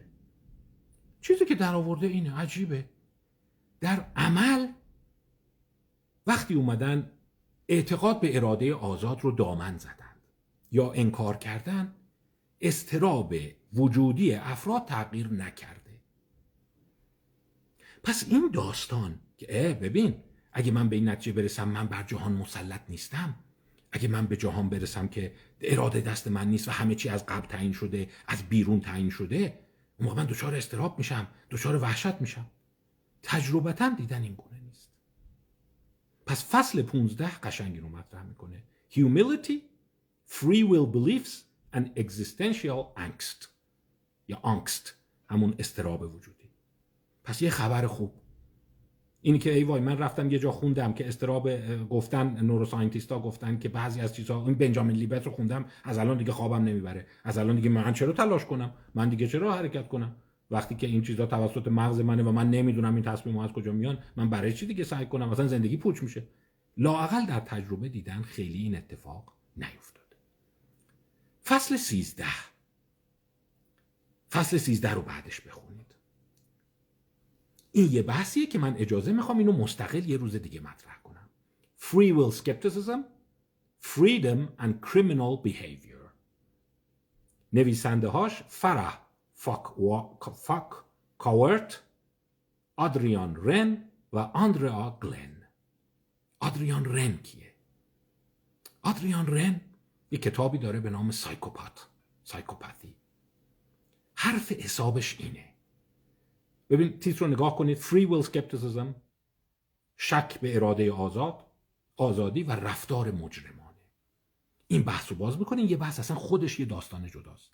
که ببین مجرم کجاست؟ بیمار کجاست؟ چقدر این روزهای اخیر ما این بحث رو داشتیم؟ مثلا یک مورد قتلی که اتفاق افتاده بود پدری فرزندش رو کشته بود که این به نظر شما بیماره یا مجرمه؟ و این سوال رو خیلی مطرح می‌کنم. این به کارهای شخصی منم برمیگرده. از یه جهت بخش احتیاط هستم. از یه جهت یه مسئولیت فری به من دادن مسئولیت بخش قضایی بیمارستان روزبه رو دارم. و افرادی رو قوه قضاییه میفرسته مجرمینی هستن که این مریضه یا بی مجرمه. این رو به بحث گذاشته در فصل 13 و اجازه می‌خوام که اینو من یه جای دیگه جداگانه مطرح کنم که کجا میگیم یارو بیماره کجا میگیم مجرمه. آنچه که به نظر میاد به سرنوشت اراده آزاد برمیگرده. اگر شما چاقو رو با اراده می‌تونستی چاقو نزنی. پس زدی پس مجرمی. ولی اگر مجبور بودی زدی پس بیماری. این تقریبا تعریف جرم و بیماری از نظر قانونی و حقوقی است. Legal insanity بهش میگن. در واقع جنون قانونی. آدریان رن میگه نخیر اگر شما این یافته های نورو اگزیستانسیالیست رو نگاه کنی یکی از طبعات اون اینه که مرز این دوتا هم ورداشته میشه. آدریان رن مدینه فاضله ای رو تجسم می‌کنه. حالا دوستان شما فکر کنید آیا این مدینه فاضله است؟ یا یه چیز ترسناکه که میگه در نهایت قوه قضاییه در علوم اعصاب ادغام خواهد شد و ما چیزی به نام مجرم نخواهیم داشت. هر آنچه داریم اختلال روانی است. مجرمین هم در واقع همین تغییرات رو دارند. چون ببین بحث جدا کردن اینا به این برمیگشت. می‌گفتن بیماران روانپزشکی که معاف از مجازات میشند اینا دست خودشون نیست. ولی مجرمه دست خودشه. پس چشمش گور باید بره مجازات بشه. ولی آدریان رن و گروه دیگر به تعصیب از همین افراد دیگه این اشاره رو می‌کنن که نه خیر این گونه نیست. اونا هم مثل یعنی همون قدری که بیمار روانپزشکی مسئول اعمال خیشه مجرمین مسئول اعمال خیشند اینجا بحث یه ذره ترسناک میشه. می‌دونم الان اولین چیزی که به ذهنتون میاد پس همین دیگه بریم دزدی کنیم بگیم دست خودمون نیست. بریم چاقو بزنیم بین اون بگیم دست خودمون نیست. اگر شما داری میگی موقعیت گراییه اگه داری میگی برمیگرده به اتوماتیزم اگه داری میگی برمیگرده به مقوله ژنتیک برمیگرده به تغییرات مغزی پس دیگه من دست خودم نیست. خواهیم دید که گفتیم بحث ما complexifying ه. اینقدرم داستان راحت نیست. نه خیر اون آدما اینقدر ساده لو نیستن. دارن مفاهیم رو تغییر میدن. معتقدند که مجازات تبدیل میشه به عناصر دیگری مثل پیشگیری مداخله و تغییر رفتار. ولی همه اونها باز هدفش جلوگیری از انجام اون فعل است. اجازه بدید فصل 13 رو من به صورت گسترش یافته هنگامی که چند کتاب دیگر رو خدمتتون معرفی می‌کنم جداگانه در اینستاگرام به بحث بذارم. کتابی است که احتمالا دو سه هفته آینده معرفی خواهم کرد. این رو تمومش کردم. خلاصش آماده است. Free Will Skepticism in Law and Society. یعنی شک به اراده آزاد در قانون و جامعه. Challenging Retributive Justice. چالشی با عدالت تلافی جویانه. عدالت تلافی جویانه یعنی مجازات دیگه. معتقدن در اون مدینه فاضله ای که بعدا بشر خواهد ساخت دیگر کسی رو مجازات نمی کنید با مکانیزم های روانی رفتارش را به گونه ای تغییر می دهید که دیگه جرم مرتکب آیا این شدنی است؟ آیا این خوشخیالیه؟ آیا بازارگرمی نوروساینتیست ها نیست؟ اجازه بدید این بحث رو به جلسات دیگه منتقل بکنم. باز در کتاب یک مفهوم دیگه مطرح میشه. هارد لاک اقبال سخت. پس هارد لاک هم یکی دیگه از اون اصطلاحات چنگانه است که می‌خوام بنویسید. چون ببین من هرچی فکر کردم مقوله جبر و اختیار رو چجوری تو چند جلسه تدریس کنم؟ به ذهنم رسید که اولش باید چند تا اصطلاح رو کم کم یاد بگیریم. به عمق بریم و بعد با اینها شروع کنیم تو جلساتی که میریم جلوتر عمقی تر اصطلاح هارد لاک چی میگه؟ هارد لاک میگه بنجامین لیبت رو بذار کنار. سیچویشنیزم رو بذار کنار. اون چی که شما هستی بخش زیادیش به بخت و اقبال شما برمیگرده. تو کدام خانواده به دنیا آمدی تو کدام کشور به دنیا آمدی تو کدام زمان به دنیا آمدی تو چه شغلی گیر کردی؟ تو کدوم محله به دنیا آمدی و شواهد بسیار زیادی نشون میده که او اینا چقدر تو سرنوشت ما موثرن. باز کتاب برای خواندن. اینو هم دارم خلاصش رو تموم می‌کنم. Hard Luck. How Luck Undermines Free Will and Moral Responsibility. نیل لوی 2011 اینا رو توی اون قسمت کامنت ها می نویسم و باز کتاب دیگری بروس والر داره. The Stubborn System of Moral Responsibility. انتشارات MIT 2015 اساس اینا اینه. میگه ببین قسمت زیادی از کارهایی که تو می‌کنی قسمت زیادی از دستاوردهات چه مثبت چه منفی از حوزه تلاش خودت خارج بوده. اون بحث های قبلی یادتونه؟ کتاب شانس یا اقبال و موفقیت که گفتیم خیلی از محیط ما بیرونه. اینها رو ما چگونه می‌تونیم توضیح بدیم؟ بهش میگن مفهوم هارد لاک یعنی ببین اگر شما مثلا دستاوردات اینقدر تا این قدش محصول فرایندهای محیطی ژنتیکی کشوری که به دنیا اومدی وضعیت خانوادگیت دریافتهای کودکیت و همه ایناست. اون بخش خیلی کمیش رو خودت ساختی. چه مثبت چه منفی. و اشاره کردیم که این هارد لاک طرفداران جدی تو اقتصاد روانشناسی و رفتار داره. پس یک مفهوم دیگر رو شما بدونید. باز یک مفهوم دیگه داریم. Just desert just desert باز کتابی هست که این رو هم به بحث خواهم گذاشت براتون. Just desert debating free will. دانیل دنت با گرگ کاروزو داره بحث می‌کنه. دانیل دنت گفتیم به بخشی از اراده آزاد معتقده گرگ کاروزو معتقد نیست.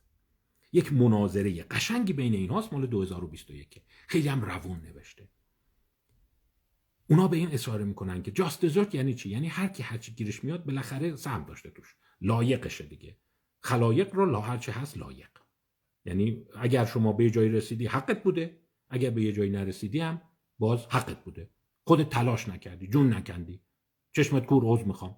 خیلی عوض می‌خوام اینجور تون میگم. می‌خواستی تلاش کن. و از اون ور اونی هم که رسیده نوش جونش. ولی هرچی میرن جلوتر انسانگراها اگزیستانسیالیستا دارن به این قضیه شک می‌کنن. ببین اینجوری هم نیست. خیلی از آدما به چرا واقعا توی محیط خیلی بد به دنیا میان خانواده بعد ژنتیک بعد بدبختی همجور بهشون آوا میشه چی نمیشن. و بعد یه سری هم براشون همینجور میاد دیگه. خانواده خوب محیط خوب شرایط خوب. و این هارد لاک رو می‌سازه.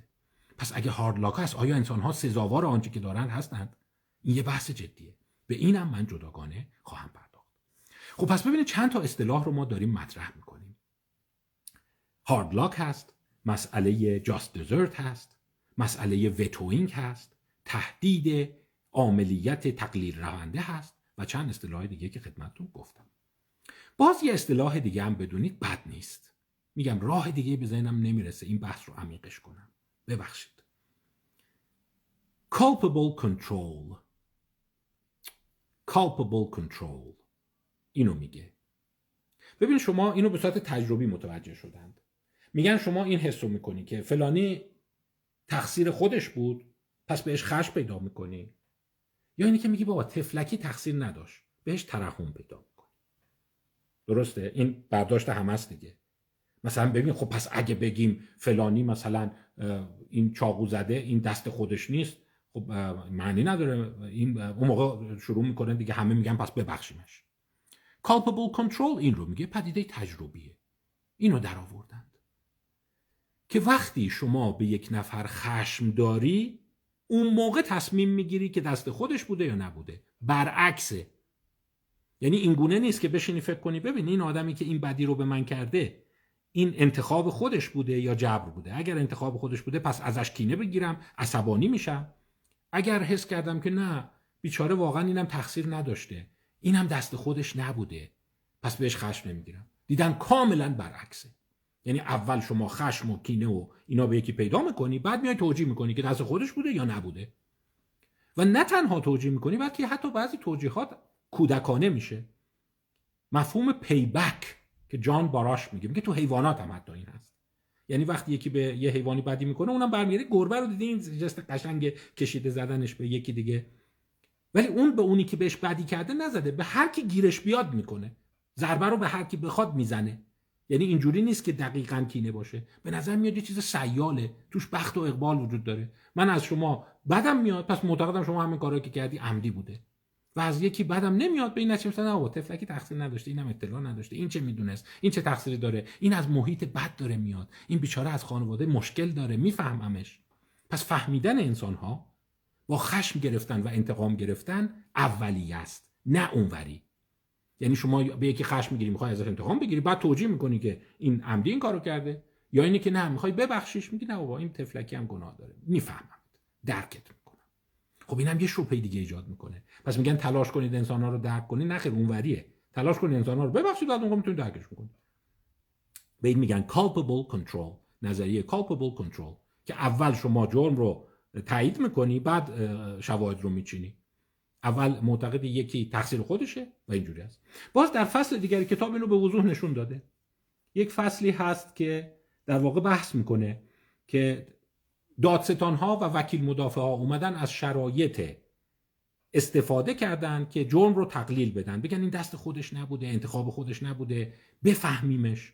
دیدن نه این خیلی اثر نداره. اونوری اثر می‌کنه. وقتی هیئت منصفه از که بدش میاد و به این نتیجه می‌رسه این مجرمه بعد دیگه به این نتیجه می‌رسه که پس دست خودش بوده. و وقتی که اسم می‌کنه نه این مثلا مجرم نیست. یه جوری این جرمش بخشودنیه به این نتیجه می‌رسه که نه دست خودش نبوده. یعنی مسیر رو بررسی کردن خیلی هاش اون طرفی هست خب پس تا اینجای کار ببینید چند تا مبحث داره مطرح میشه و ما باید اینها رو عمقیتر بهش نگاه بکنیم. خب خدمتتون اگه بخوام بازم مطلبی رو بگم باز یه بحث دیگه هست که اون رو هم باز یه ذره زخمیش کنم به قول معروف. همونی که بهتون گفتم. Libertarian paternalism یا paternalistic libertarianism. حالا libertarian paternalism رو اصطلاحی است که کس سانستاین به کار می‌بره. او این گونه میگه. خوب دقت کنید دوستان. و حتی جالب جهتگیری سیاسی افراد هم هست. مثلا اشاراتی کردن از افرادی که وابسته به محافظه کاران تو آمریکا هستند. اونایی که دست راستی هستند. جملاتشون اینه. مجرمین را درک نکنید مجازات کنید. جامعه ما نیاز به فهمیدن مجرمین ندارد نیاز به مجازات آن دارد. مثلا کوتی آوردن از جان میجرز اون نخست وزیر قبلی. میگه هی سعی می‌کنی افراد مجرم رو بفهمی. فهمیدن نداره باید مجازاتشون کنی. یا شهردار مشهور و دست راستی نیویورک اد کوخ. میگفتش که هی همش میگن اینا رو درک کنید. اینا به درک شدن نیاز ندارن اینا به مجازات شدن نیاز دارن. پس روی کرد سمت راستی این روی کرد طرف مقابل. اونا چی هستند؟ و حالا می‌خوام بحث رو بذارم جلسات بعد شما فکر کنید کدومش انسانی تره و در عین حال کدومش ترسناک تره اد کوخ و جان میجرز. اونا به اراده آزاد معتقدند و معتقد هستند که شما انتخاب داری و اگرم کار بدی کردی حقت مجازات بشی. مفهوم just desert در مقابل فری ویل سکپتیک ها چی معتقدند؟ معتقد به لیبرتاریان پاترنالیزم هستند. پاترنالیزم یعنی چی؟ پدر سالاری پدرگونه مثلا پدری که به بچهش میگه سیگار نکش حق نداری بری بیرون بشین تو خونه. یعنی کنترل بیرونی می‌کنه. لیبرتاریان یعنی چی؟ یعنی انتخاب دست خودته. این جمله یا این لغت یک لغت نشدنی شترگاف پلنگه لیبرتاریان پاترنالیزم. یعنی من به صورتی شما رو کنترل پدرگونه می‌کنم که شما خیال کنی آزادی. آیا جامعه آینده این گونه خواهد بود؟ آیا وقتی نوروساینتیست ها با قوه قضایی تلفیق بشن بشر به لیبرتاریان پاترنالیزم می‌رسه؟ آنگونه که کس سانستاین متفکر سیاسی اجتماعی آمریکایی میگه. اینم بهتون میگم کسانستاین تو دولت بایدن مقام بالایی داره. هم خودش هم خانومش. خانومش سامانتا پاور هست که مدتی نماینده آمریکا در سازمان ملل بود. الان هم از مشاورین ارشد بایدن هست. یعنی ببین جهان سیاسی هم اینجوری داره ساخته میشه. یه طرف یه جهانی داریم که خواهد گفت اراده آزاد وجود داره. اصلا محدودیتی توش نیست. هر کاری کردی مجازاتت می‌کنی. باید پاسخگو باشی.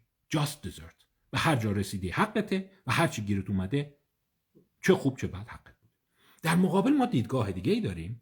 که free will skepticism هست. پس اونا جامعه رو چجور کنترل خواهد کرد؟ این جمله که من می‌دونم دیگه وقتی شما اسکپتیک باشین واقعا این سوال قشنگیه که من پاشم برم بین اون چاقو بزنم بعد بگم دست خودم نیست. آره خب درست میگن دیگه. اونا میگن جامعه شما را به گونه ای کنترل خواهد کرد که خودت نفهمی. لیبرتریان پاترنالیزم حالا در کدام جامعه زیستن جذاب تره دوست دارید تو کدوم زنده باشید؟ اونجا شما فکر می‌کنی هر تصمیمی گرفتی انتخاب خودت بوده. در صورتی که برات انتخاب کرد توی اون یکی جامعه هم دارن یه حرف زور می‌زنن. آقا من تقصیر ندارم. من تو محلی بد به دنیا آمدم تو خانواده بد به دنیا آمدم. کودکی بد داشتم. خب من چیکار کنم؟ من نتونستم یه آدم مثبت جامعه باشم. چرا همش منو مجازات می‌کنید؟ چرا همش منو سرزنش می‌کنید؟ حالا بشر به کدام سو خواهد رفت؟ این توی کتاب نورو اگزیستانسیالیسم خیلی مطرحه. آیا ما باید به سمت بازگشت مفهوم اراده اونگونه که دانیل دنت میگه میگه این کاربردیه کارکرد داره. باید بپذیریم یه جایی به طرف بگیم ببین انتخاب خودته و خودت باید پاش وایستی. مسئول اعمال خیش هستی. Responsibility moral responsibility مسئولیت اخلاقی. اما اون طرف منتقدان اراده آزاد free will skeptic ها میگن به جامعه ای قدم خواهیم گذاشت. حالا نمی‌دونیم که بهش می‌رسیم 50 سال دیگه 100 سال دیگه 200 سال دیگه. که میپذیریم انسان ها اراده آزاد ندارن پس دیگران براشون تصمیم می‌گیرند. ولی تصمیم به گونه است که خود فرد خیال می‌کند آزاد است و دارد خودش تصمیم می‌گیرد. به libertarian paternalism می‌رسه libertarian paternalism همینجور رو باد هوا حرف نمی‌زنن دوستان. شاهد رو می‌کنند مثلا اومدن دیدن آره گذاشتن چند تا لامپ. چند تا نور افکن سرقت رو سی درصد کم کرد اینی که یه لحظه قبل از اینی که افراد وارد استادیوم بشن مثلا این پیامو بهشون بدن یا این کارو باشون بکنن 20 درصد از نزاع‌ها کم شده. من مثالایی براتون زدم که دیدین مثلا از قسمت first class وارد هواپیما بشی یا از قسمت economy وارد هواپیما بشی مشاجرات گاهی اوقات تا 5 تا 10 برابر فرق می‌کنه. پس می‌خوان مشاجره کم کنن یه کاری می‌کنن شما قسمت first class رو نبینی. قسمت business class رو نبینی. و خودت هم خیال می‌کنی ببین من اینجا دست خودم هر موقع دلم می‌خواد عصبانی شم ولی غافل از اینی که برات یه جور سناریو رو چیدن. در کدام جامعه دوست داریم زندگی کنیم؟ و این مقوله است که اگزیستانسیالیسم مطرح می‌کنه. و این در این کتابم هست. ما آیا در انتخاب های خود آزادیم؟ آیا انتخاب های ما رو جوری میچینن که خوشمون بیاد؟ آیا اون وتوینگ پابرجاست؟ من راجع به وتوینگ اجازه بدید یه جلسه خاص بذارم. و می‌خوام به فروید و کیس شاهکار او دورا برگردم. خواهش می‌کنم اون جلسه رو حتما دنبال کنید. لابلای این جلسه رو میگنجونمش. دقت کنید وقتی شما بحث رو می‌خوام اینجوری شروع کنم. یک فعل ناشایست اخلاقی رو می‌بینید چی باعث میشه انجام ندید؟ مثلا مثال براتون بزنم. در جامعه ما دو تا ما فعل داریم که از نظر شرعی حرام است از نظر اخلاقی و سنتی هم مردم خوششون نمیاد. خب؟ یکی سرقته مثال می‌زنم یکی مثلا خوردن گوشت سگه. آیا امتناع ما از خوردن گوشت سگ مثل امتناع ما از سرقته؟ در عنصر امتناع ما خوردن از گوشت سگ چندش وجود داره. یعنی دلیلش این نیست که مردم میگن ببین زشته غیر قانونیه نه بابا غیر شرعیه. خیلی از مردم نمی‌خورن چون میگم چنده شما میگم آقا چیه؟ هستم می‌ذارم جلوس می‌خوام اوق بزنم. اون اوق زدنه چیه؟ اون unconscious processing مغزه. پردازش ناخودآگاه ماست. اون فعل اخلاقیه چیه؟ من اومدم پولو وردارم یه لحظه فکر کردم نه درست نیست. مغازه‌دار بهم زیاد داده بود. داشتم می‌رفتم. یه لحظه تو همون دیویست هزارم ثانیه وتو کردم پولو پس دادم. کنترل اونه یا اینه. مثال های دیگه میشه زد. و همینجور مثال های ادامه پیدا می‌کنه. این رو اجازه بدید یه جلسه جدا می‌ذارم که به این جلسات وصل بشه. خب جلسهمون خیلی طولانی شد. اجازه بدید یه جنبندی بکنم. ولی می‌دونم ممکنه شما شاکی باشید بگید که هنوز جواب روشن نشد. آره کتابم همین گونه است. با چند اصطلاح آشنا شدیم. neuronaturalism libertarianism hard determinism free will skepticism. تهدید عاملیت تقلیل رونده. وتو کردن. بخت و اقبال سخت. hard luck just desert اون در واقع سزاوار بودن عدالت‌گونه و culpable کنترل کنترل در واقع گناهکار. اینا مباحثی است که کتاب دور بر اون میچرخه. حالا با دانستن اینها آیا استراب ما زیاد میشه؟ آیا مدینه فاضله ما بیشتر میشه؟ پیام جنبندی کتاب هایی که من نگاه کردم اینه که free will skepticism اون شکاکیت به اراده آزاد رو به افزایشه. تعداد نوروساینتیست هایی که دارن بهش میپیوندن بیشترند. ولی اون گونه باشه آیا انسان هیچ راهی نه آیا اون وتوینگه به دادمون می‌رسه؟ آیا اون لحظه آخر این گونه خواهند گفت؟ که ببین شما یک اقبال داری یک هارد لاک داری یک شانس اقبال داری یک عوامل ناخودآگاه داری یه سری چندش هایی داری که ژنتیکی از کودکی بهت رسیده. ولی در اون بزنگاه دویست هزارم ثانیه یک اراده آزاد داری می‌تونی بری این ور یا می‌تونی بری اون ور. می‌تونی تصمیم تو عوض کنی و اون تصمیم مثل پدیده پروانه بعدا یه چیزهای دیگه می‌سازه. به انتخاب های بزرگ زندگیت منجر میشه. یا همونم نداری یعنی بحثی که بین نوروساینتیست هست اینجا رسیده. اون بقیهش که دیگه آقا مثلا شما خیال می‌کنی می‌تونی انتخاب کنی؟ نه مغزت نمی‌ذاره. اونجوری نیست. یا اینه که هر چی دلت می‌خواد می‌تونی انتخاب کنی. انسان آزاد از هر کاری می‌خواد بکنه شما به هر چیزی می‌تونی فکر کنی. و هر جا بخوای می‌تونی برسی. خب اینم شواهد میشه میده. این گونه نیست. هنوز بحث است ولی امیدوارم تونسته باشم بحث رو به یه بزنگاه رسونده باشم. یعنی اون اتفاقی که توی اون دیویست هزارم ثانیه میفته توی اون دیویست هزارم ثانیه بعضی از متفکرین یه ایده هایی دارن که اونا هم قابل مثلا سر جان اکلیز میگه در اون لحظه ما قانون علیت نداریم و اون منطقه SMA Supplementary Motor Area که مطرح کردم اونجاست دیگه دوالیست عمل می‌کنه. از قوانین فیزیک و زیست شناسی می‌بره. و شما تو اون لحظه می‌تونی عوض کنی. اونجا دکارت راست می‌گفت. چون دکارت یادتونه اشاره می‌کرد که این بدن ماشینه یک ماشین مثل هر دستگاه دیگه ولی یک روح داره که اون محلش قده پینهاله سر جان اکلیز میگه محلش SMA Supplementary Motor Area است. در اون لحظه هست که حالا کوانتوم نمی‌دونم اصل عدم قطعیت هایزنبرگ یک فرایند غیر ماتریالیستیه که او اثر می‌کنه و هدایت رو می‌تونه وتو بکنه. این میشه در واقع سافت دترمینیزم یا اون طرف هست. نه. اون دیویس ثانیه آخرم خودش تو دلش یه تعداد زیادی از همین فرایند هاست. و اونم این دیگه میشه هارد دترمینیزم پس بحث به اینجا رسیده و ما می‌خوایم بین این دوتا باشیم. و بعد اینم بهتون بگم که این مطلقا از زیبایی انسان نمیکاهه. تجربتا دیدیم. احساس سرگشتگی و استراب وجودی رو زیاد نمی‌کنه. فقط آدم رو به تحمل وامی داره که اون لحظه دیویست هزارم ثانیه چه اتفاقی میفته که من می‌تونم بدون اینی که ردینس پتانسیال پتانسیل آمادگی در مغز من ظاهر بشه یه دفعه تصمیم عوض کنم. آیا اون یه قسمتی که ما هنوز نشناختیمش اینا همش برای بحثه اجازه بدید من این بحث رو اینجا ناتمام بذارم. به بخشای از این کتاب دوباره برمیگردیم. ولی این چند تا کتابی هم که خدمتتون معرفی کردم اونا رو هم بیشتر بحث خواهیم کرد. متا سعی می‌کنم لابلای کتابای دیگه باشه که بحث خیلی خشک نشه. بعضیا ممکن از این بحث ها خسته بشن. ولی امیدوارم تو دو یا سه جلسه دیگه اینو تمامش کنم. مسئله فروید و کیس دورا رو مطرح خواهم کرد.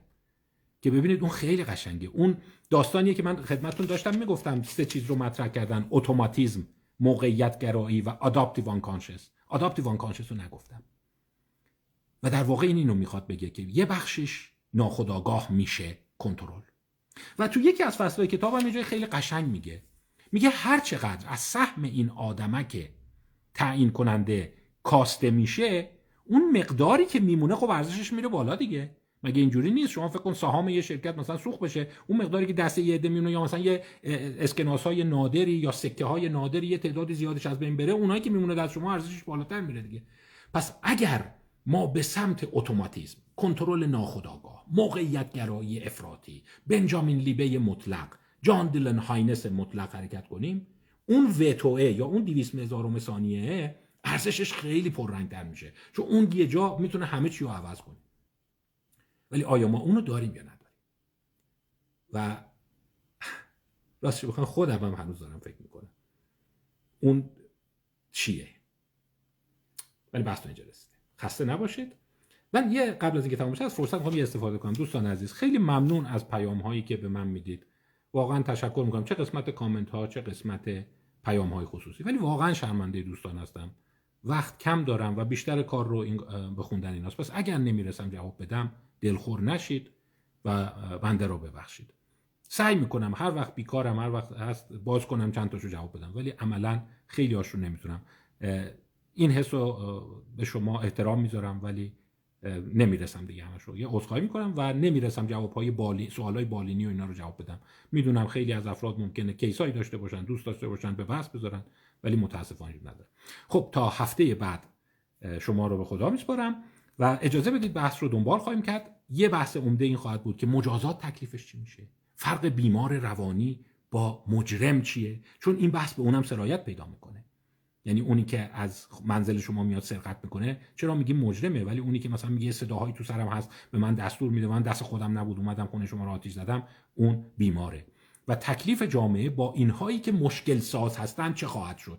آیا مجازات تبدیل به درمان خواهد شد؟ به پیشگیری خواهد شد؟ یا اینی که نه. و اون داستان فروید رو هم ادامه خواهیم داد. خدا نگهدار همگی و ممنون از